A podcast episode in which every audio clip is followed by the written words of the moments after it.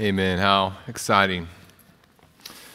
Please turn with me to 2 Samuel chapter 14. We're continuing to make our way through 2 Samuel. I'm, I'm getting a little slower. Uh, Mike told me I could not get through 1st and 2nd Samuel in a year. I, I cheated. I started a little bit in uh, the end of 2022, and I'm slowing down a little bit here as we get through these chapters, so we'll see. You know, nothing says Christmas like 2 Samuel, is always what I, it's always what I say. Well, we, last week we looked at the, the covenant family in crisis. Remember, David's sin with Bathsheba took place, and uh, the Lord told him that there would be uh, the fallout from that, and indeed he's, he's experiencing that. And as we look at chapter 13, we, we, we, talked about some words of warning to our young people. I asked our young people to consider some things as uh, kind of your, your uh, pastor dad, to, to, kind of think about some of these things. Uh, this morning, we're going to begin talking to, to, to parents more specifically. But let's, uh, let's look at 2 Samuel 14. As we look at some of these things, we're going to spend a couple weeks here in this, this chapter as we talk about uh, parents who provoke their, their children and some things that we can, can think through for that. So, if you're able to, uh, please stand with me as, as we read God's word together.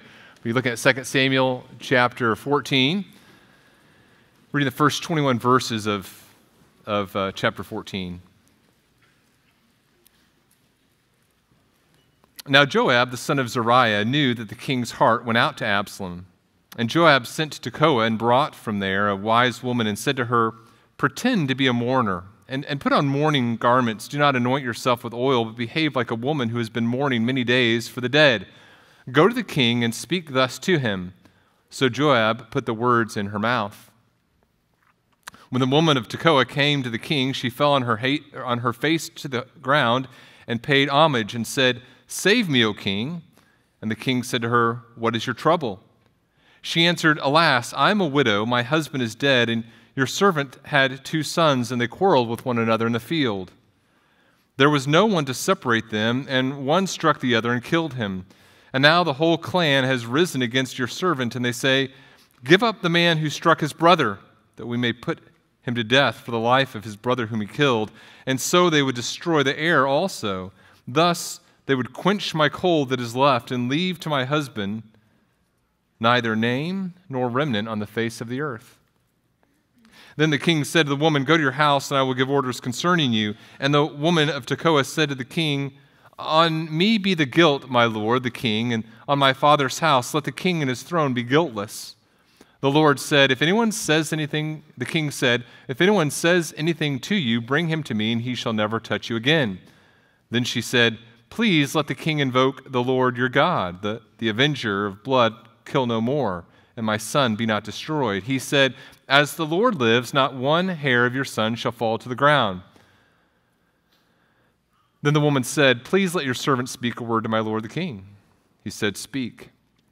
And the woman said, Why then have you planned such a thing against the people of God? For in giving this decision, the king convicts himself, inasmuch as the king does not bring home his banished one again. We must all die. We are like water spilled on the ground, which cannot be gathered up again. But God will not take away my uh, but God will not take away life, and he devises means so that the banished one will not remain an outcast. Now I have come to say this to my lord the king, because the people have made me afraid. And your servant thought, I will speak to the king. It may be that the king will perform the request of his servant. For the king will hear and deliver his servant from the hand of the man who would destroy me and my son together from the heritage of God. And your servant thought, The word of my king, uh, the, the word of my lord the king will set me at rest. For my lord the king is like the angel of God to discern good and evil. The Lord your God be with you. Then the king answered the woman, Do not hide from me anything I ask you. And the woman said, Let my lord the king speak. The king said, Is the hand of Joab with you in all this? The woman answered and said, As surely as you live, my lord the king, one cannot turn to the right hand or to the left from anything that my lord the king has said. It was your servant jo- Joab who commanded me. It was he who put all these words in the mouth of your servant. in order to change the course of things, your servant Joab did this. But my Lord has wisdom like the wisdom of the angel of God to know all things that are on the earth. Then the king said to Joab, Behold, now, I grant this Go, bring back the young man, Absalom. You may be seated.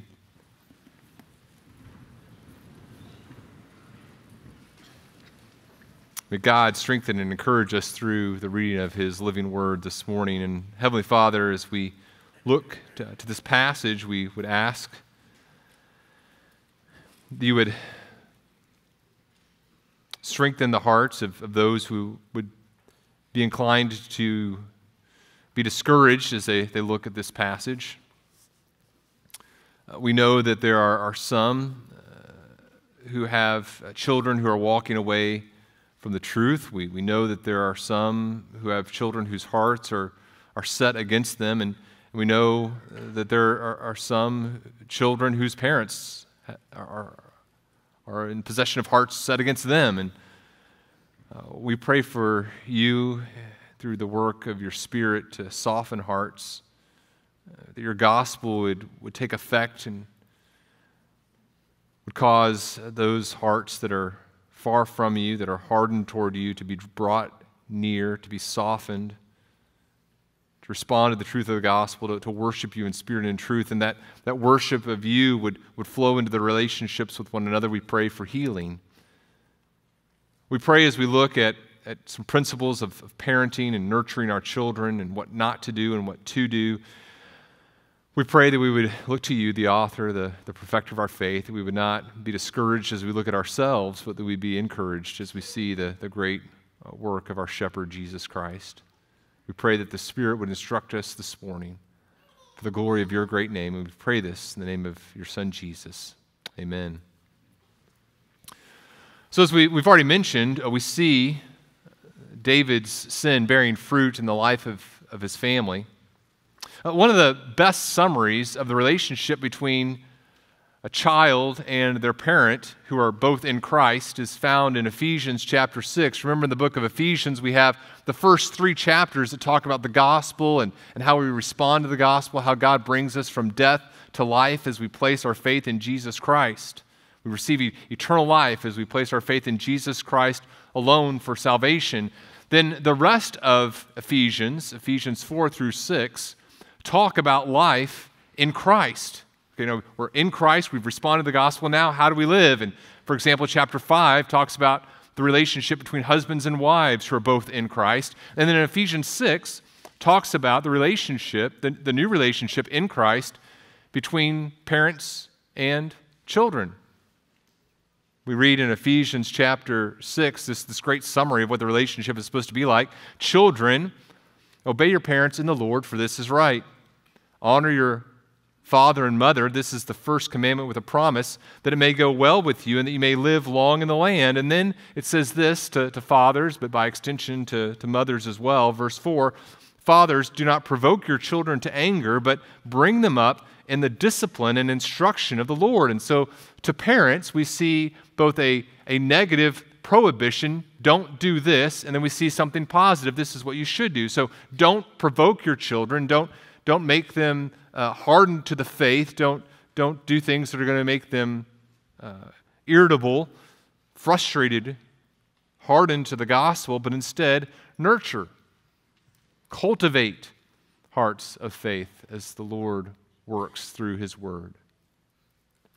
Last week, remember, we had some special words for those of you who are young people. I, I asked where the, the young people in the, the audience were. The, this morning, my audience is more specifically on parents. Now, there are some things that all of us, whether we have children or not, I believe can glean from God's word here, even if it's just how to pray for parents. But this morning, my audience is, is to you parents in particular. And, and maybe I'm thinking even especially of those of you who are parents of younger children. So, so where are my parents at this morning? Where are the parents in the house? Okay, good. All right, great. Now, uh, parents and kids, don't take this personally. Um, Parents, how many of you are just weary this morning in your parenting? Again, because this isn't personal. Yeah, okay, my hand's raised, not just as illustration. And some of you are not telling the truth this morning. That's fine.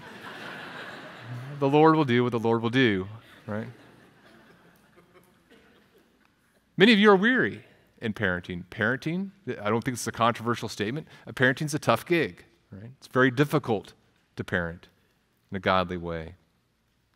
We were on the pastoral staff retreat. We, we went out uh, two weeks ago today, and we stopped at a Culver's, and we were getting ready to, have dinner there, and one of the tables was just a little bit wobbly, and I, I, saw some, some napkins and on the floor and a couple more, and so I just kind of stuffed them underneath one of the legs. And Jake saw me do that. He goes, Well, Daniel, why don't you just turn the knob on the bottom of the table? You know, lower this one, raise this one. I thought, Oh, yeah, that, that would be a lot easier. And as Whitney and I were talking about it later, I was like, Wouldn't it be great if our kids just had these little knobs?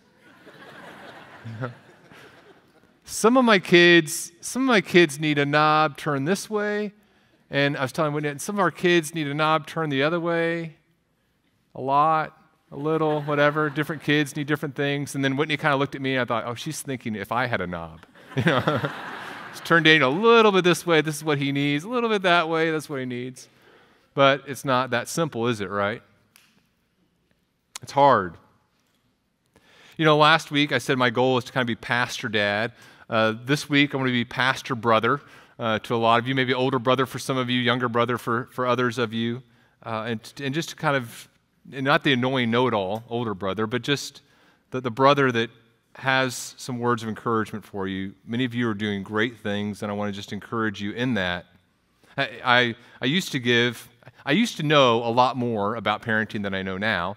Uh, I used to give way too detailed advice and encouragement, but I want to just talk about some biblical principles as we look at, at David's life and hopefully some words of encouragement.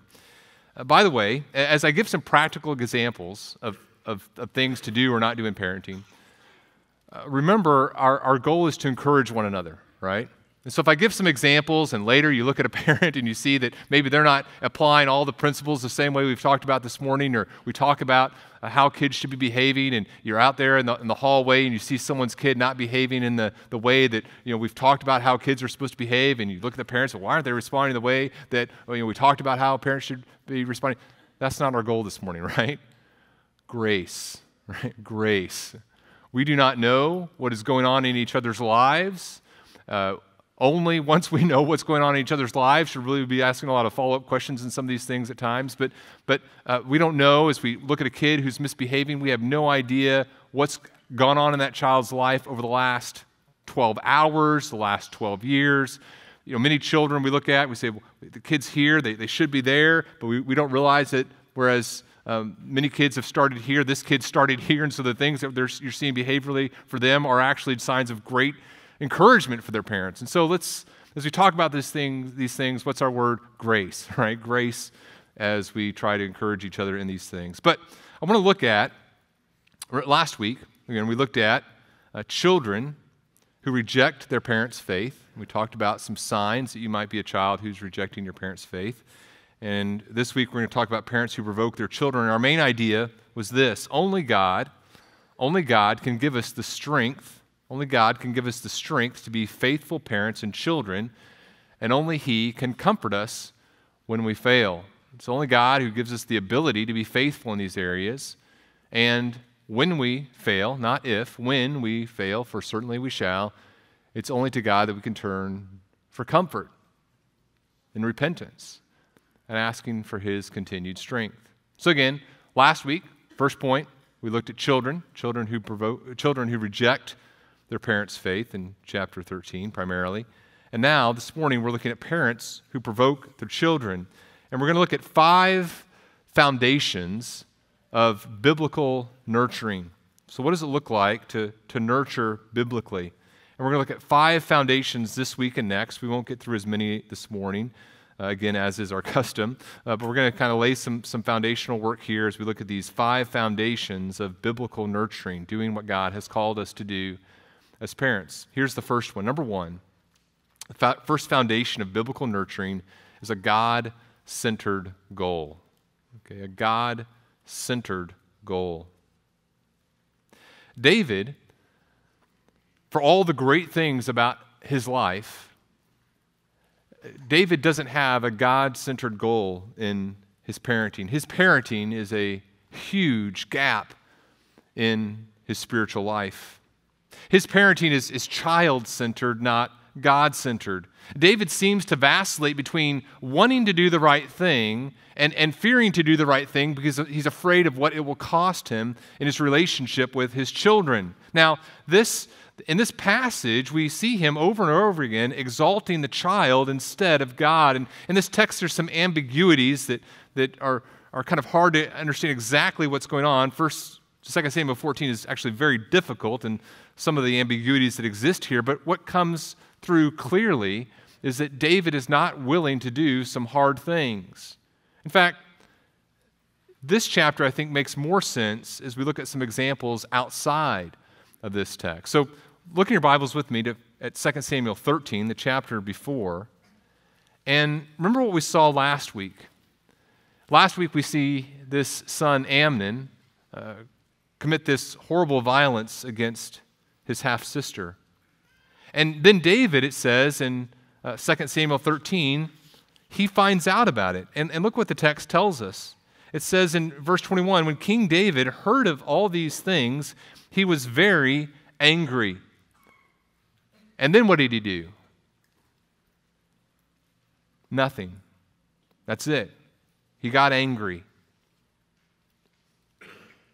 If you look at your footnotes, some of your Bibles have this, this, uh, this additional text. We, we, Many manuscripts don't contain this additional note, but many do, and I, I, think there's a lot of evidence that this was in the original text that the author of 2 Samuel wrote. Originally, the, the verse might have said this. It says in verse 21 King, When King David heard of all these things, he was very angry, but he would not punish his son Amnon because he loved him, because he was his firstborn. So, in other words, David is angry, but he doesn't discipline him. He doesn't do anything to him. And it says because he loved him, but that's, again, kind of this idea of, of love that's a perversion of what biblical love is. He, he doesn't want to damage that relationship, he doesn't want to displease his child, and so he doesn't do anything.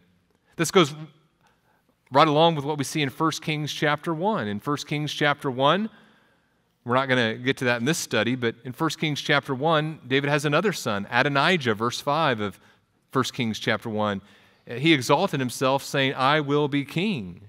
And he prepared for himself chariots and horsemen and 50 men to run before him. And then verse 6 says this about David in 1 Kings chapter 1 verse 6, his father David had never at any time displeased him by asking, "Why have you done thus and so?" David doesn't want to displease his children. He has a, a goal for his parenting, but this goal for his parenting is not a God centered goal, it's a child centered goal. He values his relationship with these children more than he values honoring God. David doesn't have a biblical goal. You and I need to have a biblical, those of us who are parents need to have a biblical goal in our parenting. If you're a friend of a parent in this church, you'd be praying that they would have a biblical goal for their, their shepherding of their children. My dad uh, used to tell me this whenever, and not, not when I had done something well. Uh, he would look at me and say, he'd, he'd have some sort of discipline and say, Look, I don't care if you like me when you leave this house. I'm going to make a man out of you, right? And I, I, I wanted to ask, really? Like, you don't care if I like you at all? But it was never the right time uh, to ask that, you know. That was dad's goal. I'm going to make a man out of you. And, had other biblical goals as well. But, but parents, what I would suggest is that we all struggle with thinking rightly about what our goal is. Our goal isn't ultimately to make our children like us. Our goal isn't to make our children just happy about life. What is our goal? Let me suggest to you that this is a biblical goal. Our goal is to glorify God. The goal of parenting is to glorify God as you strive to nurture within your child a heart that trusts and treasures God. The goal of parenting is to glorify God, not your child, as you strive to nurture within your child a heart that trusts and treasures God. Now, what this what this understanding lets us know is that we don't have a, guarantee of success in this. In other words, I can't say I'm a successful parent based on how my, my child responds to the truths of, of, God's word. My goal is simply to strive as I can to be faithful in this, right? And when I fail to, to not, uh, when I fail to, to strive to nurture within my child a heart that trusts and treasures God, what am I going to do? I'm going to repent, ask God, Lord, help me to do this more faithfully, and then I'm going to strive to do it more and more. That's, that's my goal. We see this, this goal here in, in Ephesians 6. We see this in the Old Testament, Deuteronomy 6. Love the Lord your God with all your heart, soul, mind, strength. And, and then he says, as, as you do this, you're to help your children know how to love God as well, to strive to, to love Him as well. That's, that's what we're doing in our youth ministry. That's what we're doing in our parenting. We're laying out before our kids okay, kids, here's a life of treasuring God that leads to life and, and happiness. Here's a, a life of loving the world that leads to, to death and destruction. We're laying those, we're striving to, to, to show our children what it looks like to trust in God and treasure Christ. David fails, right? Uh, my, my encouragement to you as parents would be to, to look out for those obstacles in your parenting. We can fail to pursue this goal by, by replacing that biblical goal with unbiblical goals, and, and all of us who are parents struggle with this. Uh, my suggestion would be look, look at your calendar, analyze your conversations with your children, look at what you're watching on TV with them, what you're spending your time doing. And as you do that, as you look at your calendar, as you look at your checkbook, as you look at your, your time with your children, what you're doing with them, perhaps it would reveal that you, consciously or unconsciously, have other goals for your children than helping them know and love the Lord. At our birthdays, our kids will go around and uh, we'll kind of go around as a family and we'll share what we appreciate about each person in the family. And at my birthday, uh, one of the things that my children said is they appreciate about me how productive I am and how I help them be productive as well. I think one of my children in their phone, my name is like the get it done guy or something like that, you know. I own that but, but I hope that's not the ultimate objective they, they think that I have for their lives. I don't care if they never check a task off a to do list. Well, that's strong. I care. But compared to the value of, of knowing and treasuring Christ, I don't care. That's my goal. The, the whole purpose of my parenting is to, to lay before them that the path of life and say, look, this is what it looks like in a life to love and treasure Christ. This is what it looks like with your friends. This is what it looks like in terms of the job you choose. This is what it looks like in terms of how you go to school. This is what it looks like when you, you play sports. All these things are, are, are, are, are not even secondary, they're, they're just paths to that ultimate of knowing and loving and treasuring Christ. And may God help us as we strive to avoid communicating anything different. We also practice unbiblical goals when, when we create child centered homes, right? So we have these, we can replace biblical goals with unbiblical goals. We can also fail to achieve that purpose whenever we, whenever we are provoking them. Our goal is to, is to cultivate, right? Ephesians tells us. It's, it's to cultivate. That's the, the overarching objective. It's the main instruction in Ephesians 6 to, to bring up or, or nurture. It's like, a, it's like what you do with a plant, right? Uh, Whitney loves plants. It was her birthday this, this past week, and so I was thinking about what sort of plants she likes, and oftentimes when we go on a walk, she'll, she'll say, Oh, I, I smell honeysuckle. I thought, Oh, I know what I'll do. I'll, I'll get her a, a, honeysuckle bush. So we've got a little honeysuckle bush, and I gave it to her for her birthday, and, and, and she opened it and stuff, and she goes, Oh, a honeysuckle. I said, Yeah, a honeysuckle. They smell good. And she said, Well, um, how, much, how much shade does it need? I said, I don't, I don't know. What kind of soil does it need? Ground soil? I don't know how you do that. And she goes, Well, uh, yeah, well, so she, I can tell I haven't really researched this gift very well. So I, I as we're talking, I'm, i Google it and, and I, I, see it. It says, you know, a honeysuckle is a class three noxious weed that has been banned in many states because of how invasive it is. So, in other words, I just bought my wife a class three noxious weed for her birthday. So, what I said out loud is, I don't think you'll have any trouble getting this thing to grow. That's not going to be a problem. Children aren't weeds. They grow like weeds, but they're not weeds. You got to think about it. What's, what shade do they need? What sort of soil do they need? It's going to take nurturing. We have to think proactively what our, what our goal is. Now, many of us are, are engaged in provocative parenting. We, we create these child centered homes where nurturing isn't taking place. We're not willing to do the hard things. You know, like David, we indulge our children. Our, our kids shape our lives. Our kids, in, in a way that's inappropriate. Our, our kids believe that the world kind of re, we can have this, ten, I've had this tendency as a, as a parent with younger children. We have this tendency to, to train our children to believe that the world is all about them, the, the schedule that we have as a family. If, if we're having, I've, I've had this happen, we've had to, to work on this as a family. We're having a conversation with another adult, and a, a, our kid just runs up and feels like they have the, the freedom to, to interrupt the conversation because the world is all about them. And, and I have to say, uh, my temptation is to stop talking, deal with the kid, and what am I doing? I'm training them that the world revolves around them. Some of you do way better at this than we did as, as, as, parents. Sometimes I've been having a conversation here at church, and a, and a kid has, I look out of the corner of my eye, and there's, there's, there's some poor child that's been standing there for half an hour waiting for me to turn around. And like, kids, it's okay if you come up and tap me on the leg when I'm talking to someone else. We, we train these child centered homes, right? Kids come between mom and dad. Kids decide where we're going to go to church. Kids decide that it's okay to disrespect authority, and we train them that it's okay to disrespect authority. By the way, we talk about our boss or the coach or a teacher. 1 Peter 2:13 tells us, "Be subject for the Lord's sake to every human institution." We want to create in our child's heart, we want to, as best we can, strive so that by God's grace, our children have soft hearts that trust and treasure God, that trust and treasure the Father, Son, the Holy Spirit.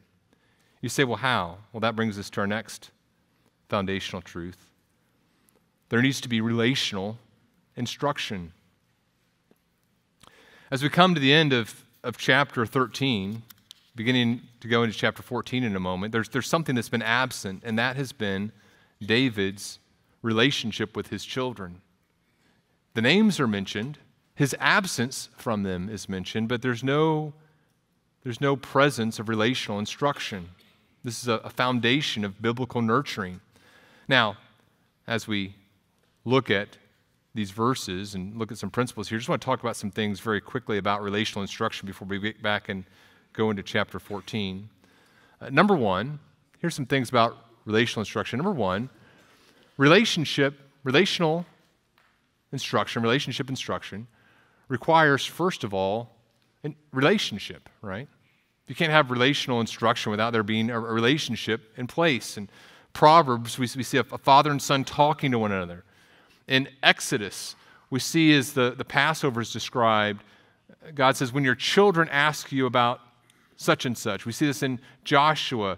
Whenever you're, you're he says, you know, take the stones from the the riverbed and take them onto the banks and create this monument. And when you, your children ask you about this, say such and such about the Lord. We, we see this in Deuteronomy that we've six when you're, when you're walking around together, talk about the things of the Lord. Uh, one person famously said, "Rules without relationship leads to rebellion." So relational instruction requires relationship. Uh, number two, relational instruction requires listening. So, relationship, relational instruction requires relationship, relationship requires listening. Proverbs 18:13, he who answers before listening, that's his folly and his shame. Verse 15 of Proverbs 18, the heart of the discerning acquires knowledge, the ears of the wise seek it out. A good parent doesn't engage in what John Younts in his book Everyday Talk calls parent speak. Listen to what he says about parent speak. Parent speak is talking without listening. Anytime you speak without listening, really listening, you engage in parent speak. You may think you have good reasons for not listening. You're tired. You have important decisions, business decisions to consider. There may be a problem in your marriage relationship and so forth. But when your kids talk, you need to listen. And when, when you talk, you need to be prepared to listen. Relational instruction means that there's this, this dialogue that's taking place between me and my children. I don't sit down my, my children at, at night and say, okay, um, thank you for sitting down. Uh, welcome to quiet time, devotional time as a family. I have this chalkboard, and uh, I'm going to now instruct you in the things of the Lord. Nope, no questions. And I begin to go through a 45 minute presentation. That's not nurturing. Relational instruction means I'm, I'm listening. I'm listening when they know that I'm listening. I'm listening when they aren't aware that I'm. I'm not saying I'm eavesdropping on them, but I'm. I'm listening at their door when they don't know that I'm there. No, I'm, I'm, I'm in the room. They're talking to a friend. I'm, I'm listening to the things they say. We're at dinner table. They begin to tell a story. I'm, I'm listening to the words they use. You know, what, you know what words I'm listening to, listening for a lot of times? Adjectives, you know. Well, that person is mean, or uh, there's a, something was cringe, or something was, uh, you know, some other word. I'm, I'm, listening to some of them because I don't know what they mean, but, you know, I'm, I'm listening for adjective. That, that, crusty, cringe, mean, nice.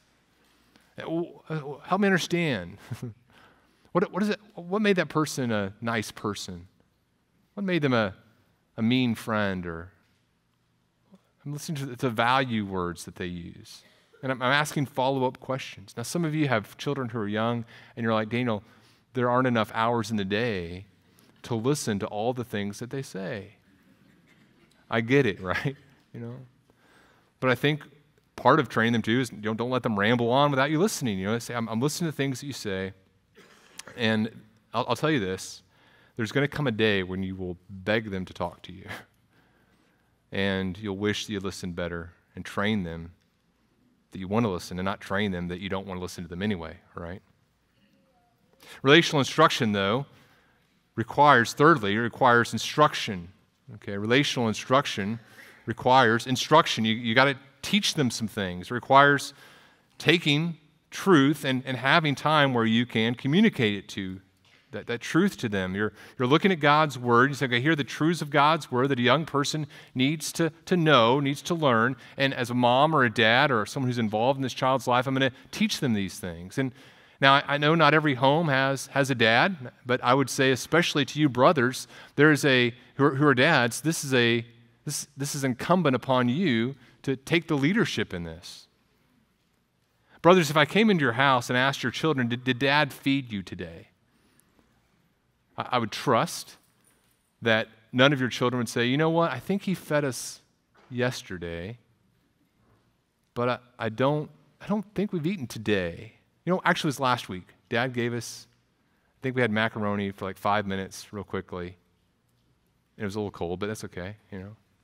If that happened in your home, what would it be? That, that would be physical neglect. Brothers, if I asked your children, has dad fed you spiritually? What, what would they say? If your children would say, Well, I think, I think a couple days ago he prayed with us. Maybe last month we read a verse together before school. Brothers, I, I, say this, I say this in love but firmly. Some of us are guilty of spiritual neglect of our children.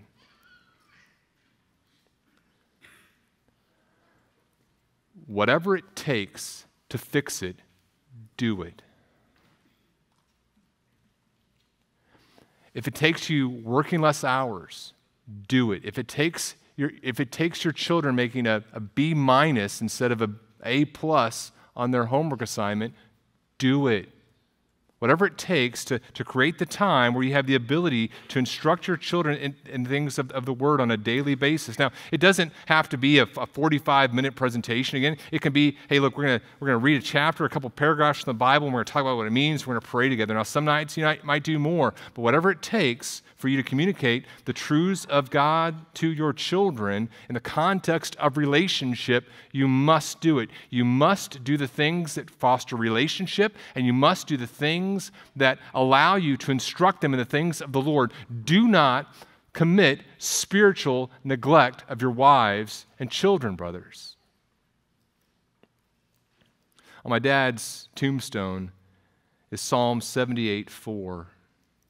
At the beginning of Psalm 78, give ear, O my people, to my teaching. Incline your ears to the words of my mouth. I will utter my mouth of in a parable. I will utter dark sayings from of old, things we have heard and known that our fathers have told us.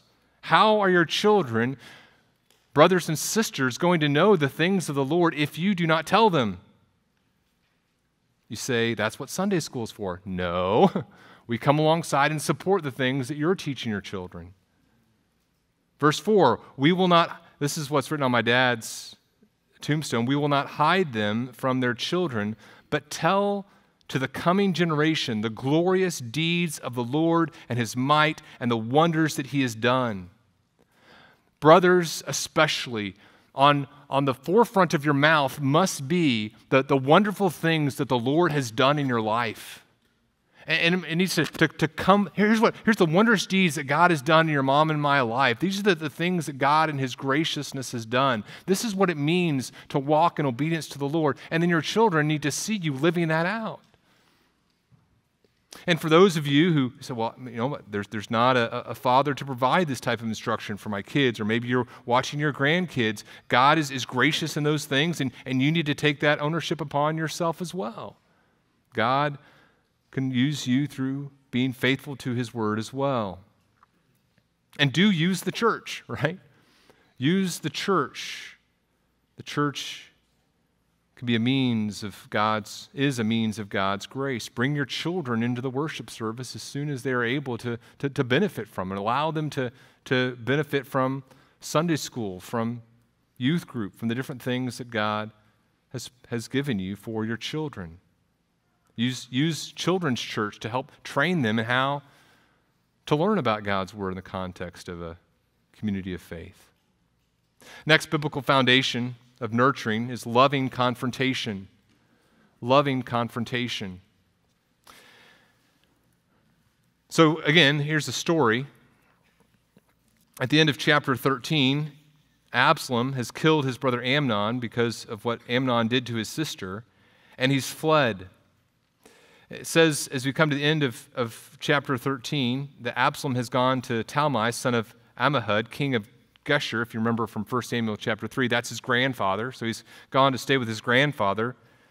And it says at the end of verse 39, the spirit of the king longed to go out to Absalom. And that it's a little bit, again, it's ambiguous there. That can mean either to go out against him or it can mean that he longs to go out and restore that relationship. I think he's talking about the, the restoration of a relationship, but he's also talking about the restoration of a relationship without the desire to do the hard things that require that are required for that relationship to be restored biblically. And that brings us to verse 1. It says, Now Joab, the son of Zeruiah, knew that the king's heart went out to Absalom. He knew that the king desired to be reconciled to Absalom, but wasn't willing uh, to do the hard things necessary for that relationship to be restored biblically. David is willing to engage in biblical David is unwilling to engage in biblical confrontation of his son, but he also is unwilling to fully be reconciled to him. He's, he's conflicted about what to do. He just lets the situation sit there. No full restoration through biblical means, no dealing with the problem, just letting it sit there. What David should have done is dealt with the situation head on. Josh Monda yesterday talked to the men about courageous uh, courage, and David should have had some, some courageous parenting here. Uh, parents, don't fool yourself. Failure to address problems in your home won't make them go away. Now, this doesn't mean you address every problem every second of the day. There's wisdom in waiting for the right time. Proverbs 25 11 says, A word fitly spoken is like apples of gold in settings of silver. Right words, right time. But it's also not indefinite. You don't let the problem fester there's loving confrontation when needed, which brings us to the fourth thing, and we're not going to get all the way through this, this fourth foundation of biblical nurturing. There's so many things that are going to be part of this. There's consistent discipline. There's consistent discipline is the fourth foundation of biblical nurturing. Let's, let's look at the story. and the interaction between David and this, this woman. And I want you to notice David's inconsistency. Joab says to this woman to go out and, and to talk to David. He says, pretend to be a mourner and, and tell him this story. And he gives him these words. And then verse 4 says, She comes to the king, she falls on her face, she pays homage, and she says, Save me. And the king says, What's the matter? She says, I'm a widow, my husband is dead. And she lays out this story of these two sons who quarrel in the field, one kills the other. And now, because this one son has killed the other, she says that everyone's saying that the son who killed the other needs to be put to death. But she says the reason that they want to put this son to death is not to do justice, but because they want the property, they want the inheritance. Now, notice David's interaction here. Look at verse 8. This, this interaction that he has with the, the woman is typical with how David deals with problems within his family. He says, Go to your house, verse 8, and I will give orders concerning you. Well, what are the orders? Like, what does that mean? He kind of gives this indication it's going to be positive, but he doesn't spell it out. Uh, that sounds like a good situation. Go to your house and I'll, I'll deal with it. Uh, well, the woman says, verse 9, I think you're saying, basically saying, I, I, think you're saying that he doesn't need to die, but someone's still going to want someone to die. So she says, On me be the guilt. Okay, so I guess what you're saying is I should, I should take the guilt and you'll be guiltless. Like, I won't tell people that you're not following what God's law says. And the king, so in other words, get more specific, king. And then the king said, Well, verse 10, if anyone says anything to you, bring him to me, and he won't touch you. Now, again, well, what's the legal basis for this? Like, what law are you basing your decision on here? You're giving me kind of your word, but there's no, there's no, there's no biblical rationale for either mercy or punishment. So then the king gets more specific. Look, or, or he says, "No one will touch you again." Then she says, "Well, well, please, you know, let's put some teeth to this." Stop being inconsistent. Let the king, verse 11, invoke the Lord, Yahweh, your God, that the avenger of blood kill no more and my son be not destroyed. King, let's deal with the issue here. The issue is I've got someone who wants to kill my son.